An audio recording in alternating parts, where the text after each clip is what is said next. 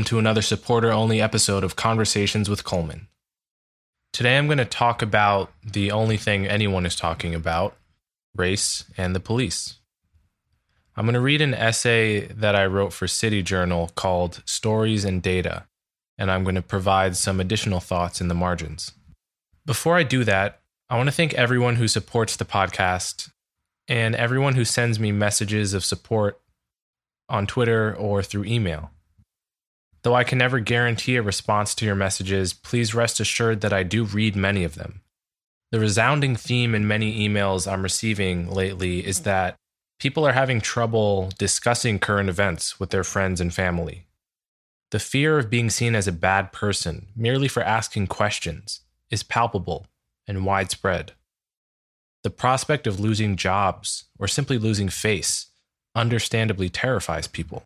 I'll have more to say about this towards the end. But for now, suffice it to say that if you're in that situation, I hear you and I very much feel your pain. Okay, on to the essay.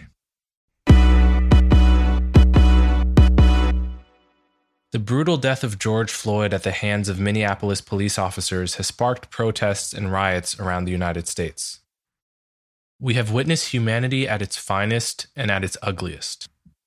Citizens of faraway nations have expressed solidarity with Black Americans. Police officers have marched alongside protesters. Protesters have defended businesses against looting and destruction. At the same time, rioters have burned down buildings and looted businesses. Protesters have been pepper sprayed and beaten. Cops have been shot and run over with cars. At the root of the unrest is the Black Lives Matter movement, which began with the acquittal of George Zimmerman in 2013 and rose to national prominence in the wake of Michael Brown's death in 2014. My view of BLM is mixed. On the one hand, I agree that police departments too often have tolerated and even enabled corruption. Rather than relying on impartial third parties, departments often decide whether to discipline their own officers. The legal doctrine of qualified immunity sets what many say is an unreasonably high bar for civilians bringing civil rights lawsuits against police officers.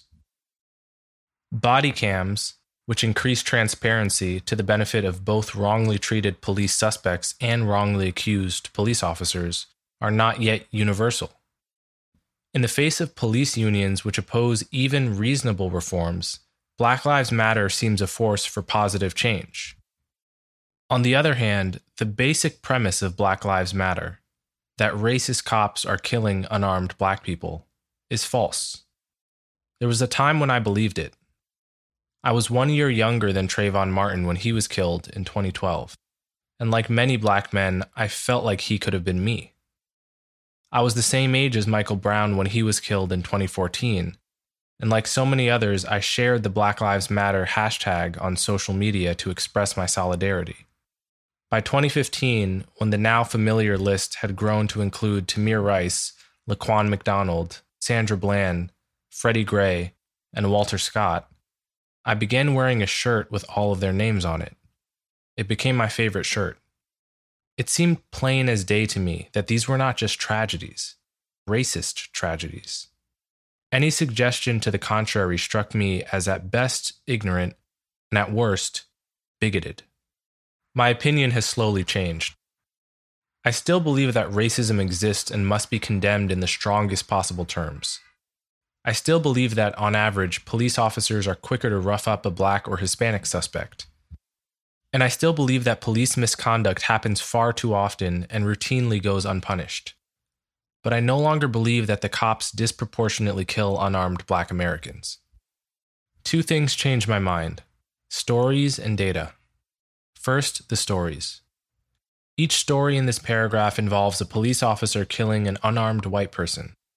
And to demonstrate how commonly this happens, I've taken all of them from a single year, 2015, chosen at random. Timothy Smith was killed by a police officer who mistakenly thought he was reaching into his waistband to grab a gun. The shooting was ruled justified. William Lemmon was killed after he allegedly failed to show his hands upon request the shooting was ruled justified. Ryan Bollinger was shot dead by a cop who said he was moving strangely and walking toward her. The shooting was ruled justified. Derek Cruice was shot in the face moments after he opened the door for police officers serving a warrant for a drug arrest. The cops recovered marijuana from his property, and the shooting was ruled justified.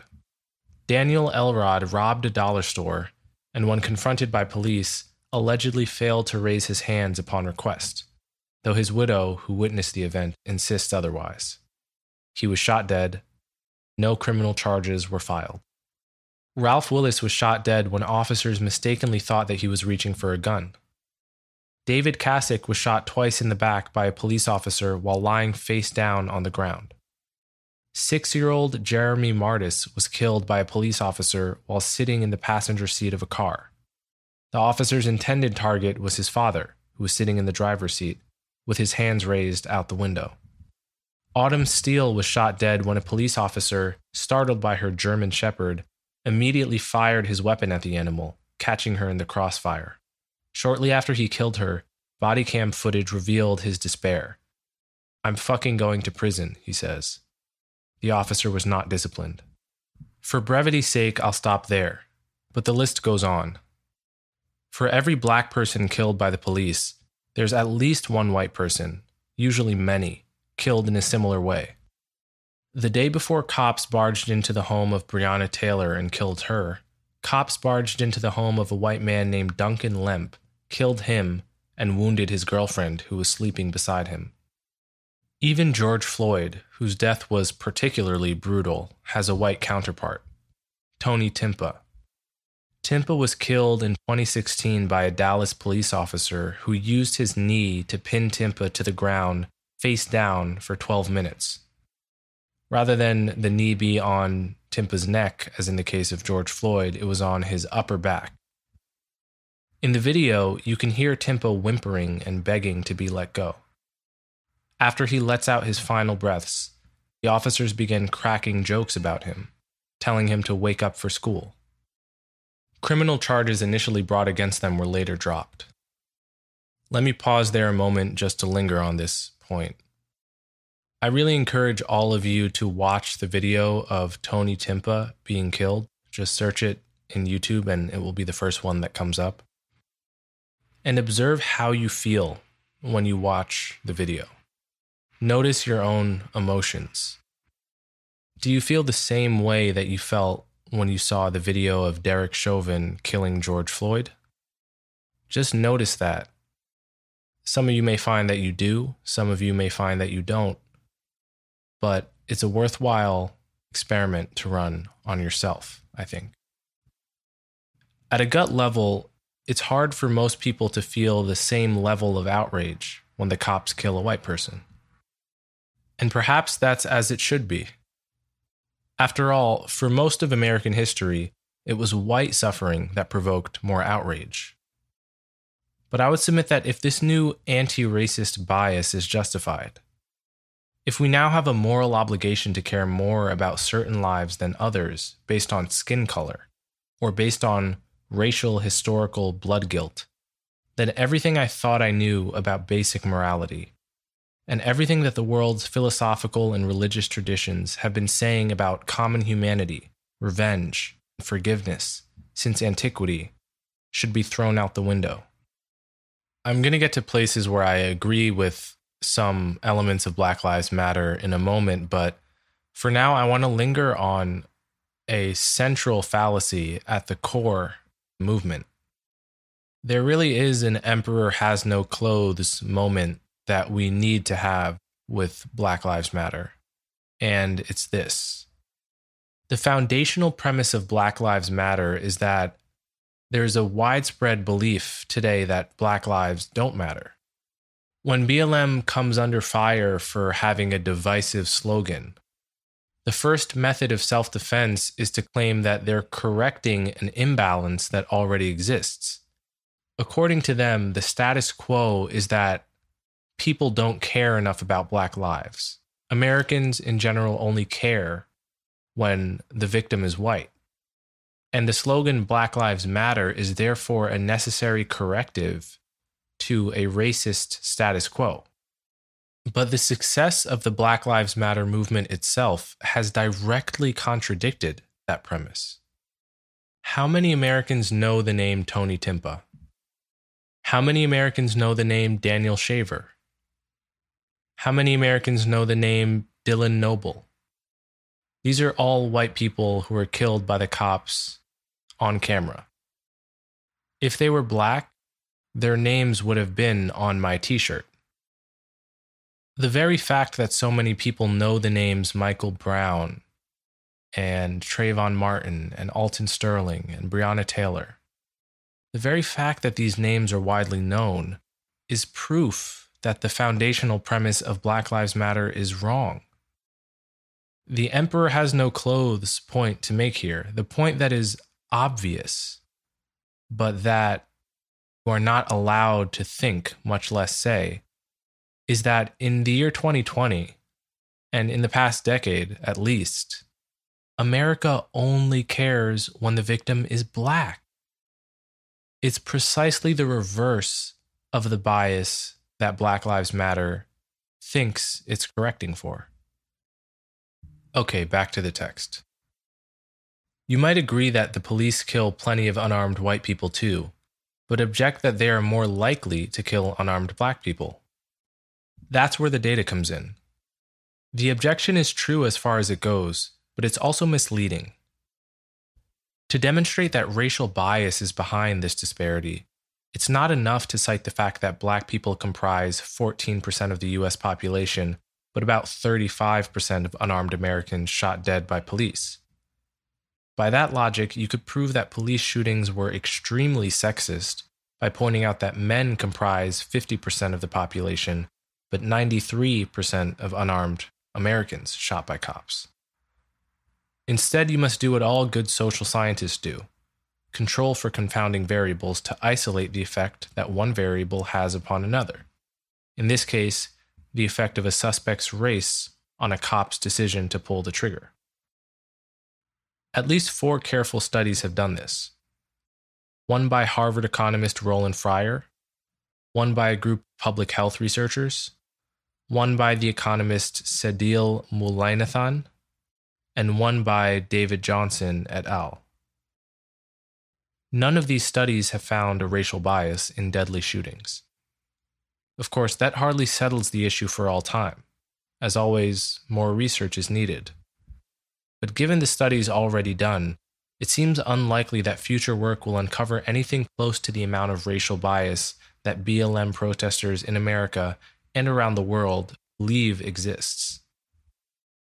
Okay, let me pause here to address the most common critique I received of my essay, which was that I cherry picked Roland Fryer paper, which famously found that there was no anti black bias in deadly shootings in 10 American cities. The other thing that that paper found was that police officers are more likely to use non lethal force on a black suspect. That is, to put their hands on a suspect, to use a baton, for example. And the disparity there hovered around 20% more likely. So I didn't include that sentence in this paragraph, and people seem to think that that amounted to cherry picking, which was bizarre to me because at the beginning of the essay, I said that, quote, I still believe that police officers are more likely to rough up a black or Hispanic suspect. And as evidence for that claim, I linked to the Roland Fryer paper.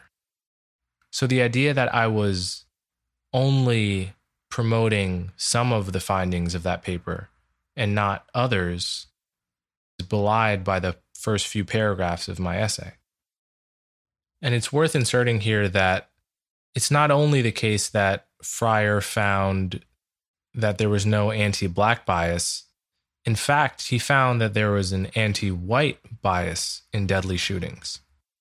So, to summarize again, there are two seemingly contradictory findings in this empirical, rigorous paper that Roland Fryer did. One was that the police are more likely to use non lethal force on black suspects, and one was that the police are more likely to use lethal force that is, guns, on white suspects. Now, how to understand all of this is a PhD dissertation level question. But that's the state of the very best research at this moment. And we should acknowledge the research is not very good. We've only had a national database of police shootings that was anywhere near accurate for five years, thanks to the Washington Post and the Guardian. Before that, there was a semi official database by the FBI that literally undercounted the number of unarmed Americans killed by cops by like half, which is egregious. Okay, back to the essay. My view of Black Lives Matter is complicated. If not for BLM, we probably would not be talking about ending qualified immunity, making body cams universal, increasing police accountability, so forth, at least not to the same extent. In fact, we might not even have a careful national database on police shootings. At the same time, the core premise of the movement is false. And if not for the dissemination of this falsehood, social relations between black people and white people would be less tense, trust in police would be higher, and businesses all across the nation might have been spared the looting and destruction that they've seen in recent weeks. I do want to say something here briefly about qualified immunity and whether it makes sense to get rid of it, because I'm genuinely undecided about this. Just to give a brief summary, qualified immunity is a doctrine that requires, in cases where civilians are bringing civil rights lawsuits against government officials, that there be a clear violation rights. What that means is if a police officer does something that I think is horrible to me, searches and destroys my house, for example, before I can bring a civil rights lawsuit against the cop himself, I have to find something in case precedent where, in a similar situation, a lawsuit was successfully prosecuted and if I can't find something that is sufficiently similar, I actually can't bring a lawsuit against him, much less win it. So, at a glance, this seems like a great candidate for something to get rid of in order to increase police accountability. But at the same time, it's not clear that the status quo is worse than what would obtain if we got rid of qualified immunity. It's possible that we get rid of qualified immunity and civil rights lawsuits, some justified and some not, spike against police officers. And keep in mind, they're being held individually liable for damages in this case on a salary of, say, $55,000 a year. So imagine we're now requiring cops to purchase their own insurance for what amounts to malpractice lawsuits. For starters, this is basically the equivalent of giving every police officer in America a huge pay cut. And not only that, it would give a larger pay cut to police officers working in more dangerous neighborhoods, which seems like the exact opposite of the incentives we want to create in order to both deal with crime and curb the issue of police brutality at the same time. So all that to say, it's it's not as obvious to me as it seems to many people that ending qualifying immunity is a no-brainer, the way that universal body cams are a no-brainer. At the same time, I've seen some examples where qualified immunity protects a cop who did something that I really do see as indefensible. So I'm genuinely undecided about that issue and looking for rigorous evidence based research about what would happen if we ended it. Okay, back to the essay. Isn't this the price of progress? Isn't there a long tradition of using violence to throw off the shackles of white supremacy, going back to the Haitian Revolution and the American Civil War? Didn't the urban riots of the late 60s wake Americans up to the fact that racism didn't end with the Civil Rights Act? To start, any analogy to slave rebellions or justified revolutions should be dismissed immediately. Taking up arms directly against people enslaving you is one thing. Looting clothing stores or destroying grocery stores is something else entirely. You must be careful not to confuse the protesters with the rioters. The former are committed to nonviolence. Part. The latter are simply criminal and should be treated as such. What people don't realize about riots is how destructive they are to the communities in question for years and often for decades. I visited Ferguson, Missouri last year and witnessed the stores that are abandoned buildings now still haven't returned because of the riots that took place in 2014 and some of those stores were black owned for what it's worth. Imagine how you would feel if a group of white supremacists burned down a black owned barbershop. And then consider that the exact same effect is what happens as a result of riots. It's just that the person doing the burning happens to be of a different color. Do you think that matters to the black business owner who loses his livelihood as a result of the riots? Do you think it matters to the investor who no longer wants to give a loan to a new business owner in that area? Do you think it matters to the business owner who doesn't get the loan? These are all the questions that people who are tempted to defend the riots should be asking themselves.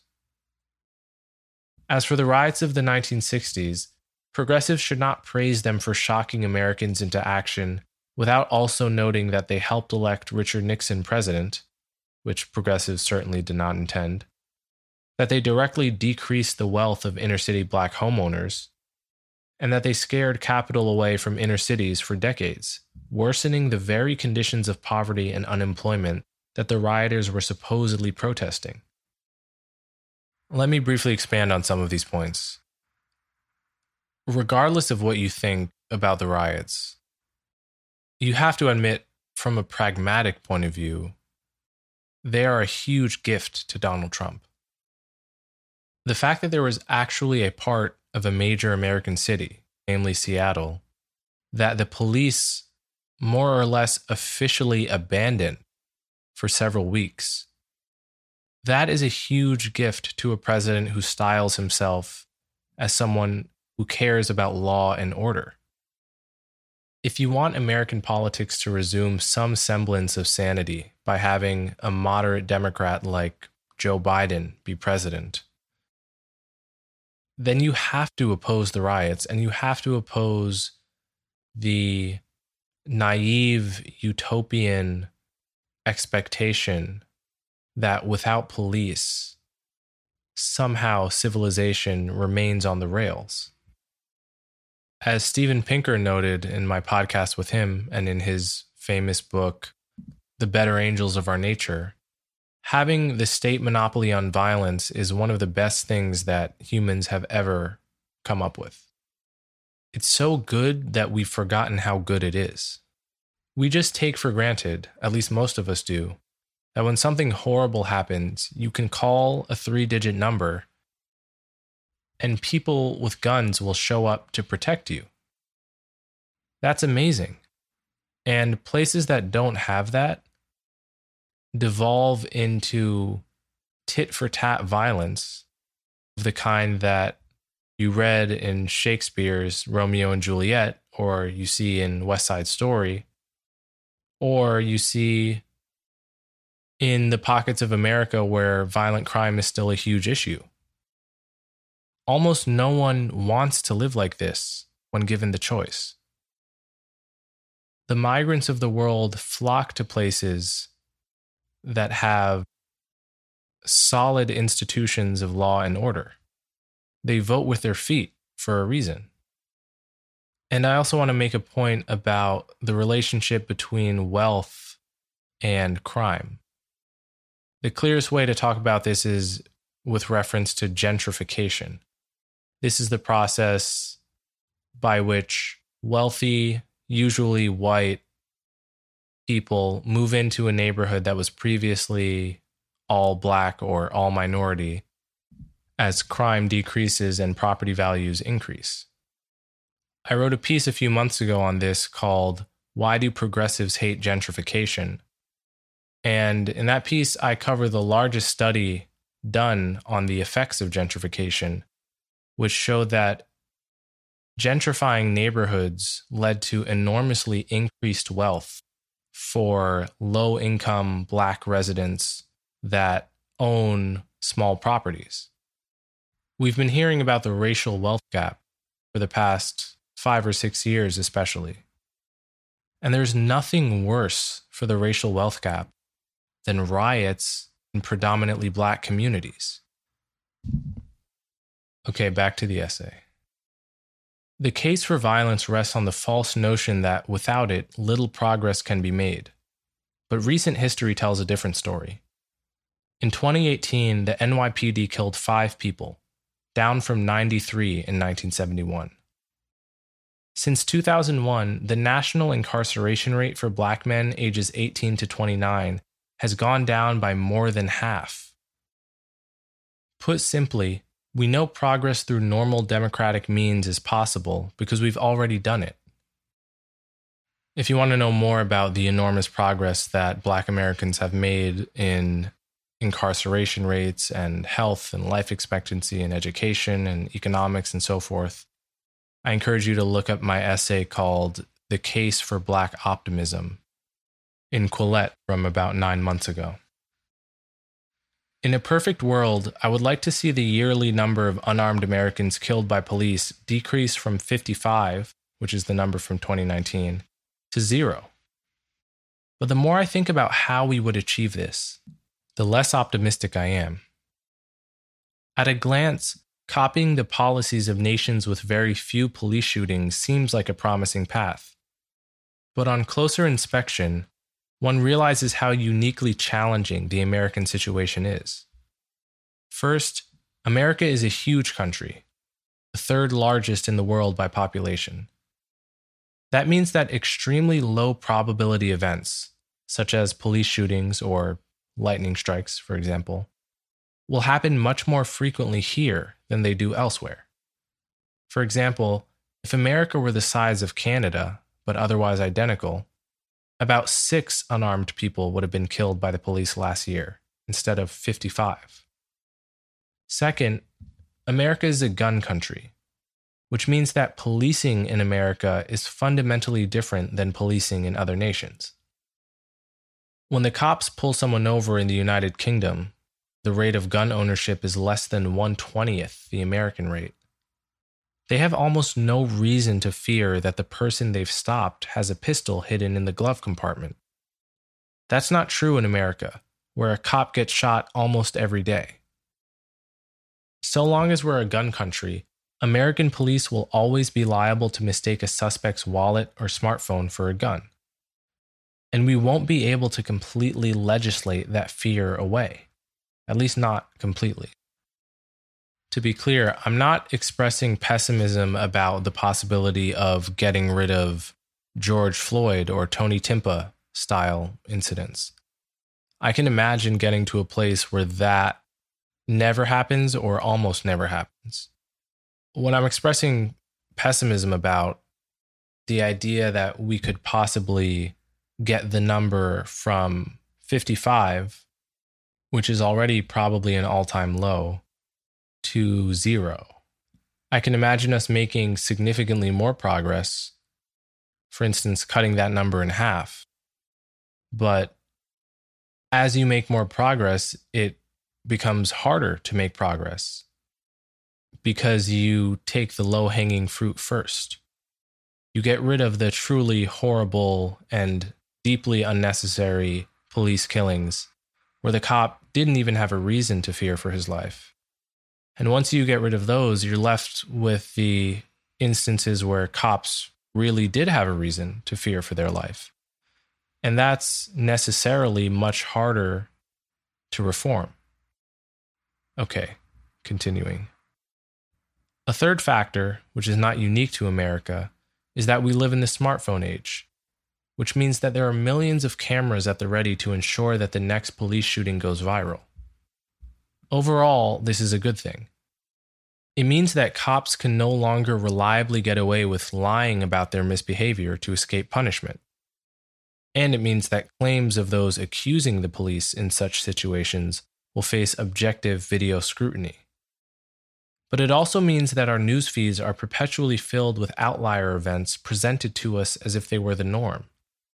In other words, we could cut the rate of deadly shootings by 99%, but if the remaining 1% are filmed, the public perception will be that shootings have remained steady. And it's the public perception, more than the underlying reality, that provokes riots.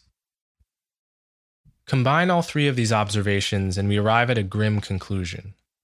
As long as we have a non zero rate of deadly shootings, which is a virtual certainty, and as long as some shootings are filmed and go viral, which is also a virtual certainty, then we may live in perpetual fear of urban unrest for the foreseeable future. The only way out of this conundrum, so it seems to me, is for millions of Americans on the left to realize that deadly police shootings happen to black people and white people alike. As long as a critical mass of people view this as a race issue, they'll see every new video of a black person being killed as yet another injustice in a long chain dating back to the Middle Passage. That sentiment, when it's felt deeply and earnestly, reliably produced large protests and destructive riots. The political right has a role to play as well. For too long, All Lives Matter has been a slogan used only as a clapback to Black Lives Matter. What it should have been, and still could be, is a true movement to reduce the number of Americans shot by the police on a race neutral basis. If the challenge for the left is to accept that the real problem with the police isn't racism, the challenge for the right is to accept that there are real problems with the police. I want to talk briefly about the proposed solutions to this problem, namely defunding the police or dismantling the police. Now, strangely, I disagree with defunding the police, but in some contexts, I agree with dismantling and replacing the police, as was done in, for example, Camden, New Jersey, where city police were replaced by a higher number of county police that were more competent for various reasons. That kind of reform, though it may seem more drastic or more radical, actually makes more sense, to me at least. But this focus on defunding the police seems fundamentally confused. Just think for a moment about what the end goal is. The end goal is for the police to do their jobs while minimizing the extent to which they brutalize citizens for no good reason and kill citizens unnecessarily. That's the goal.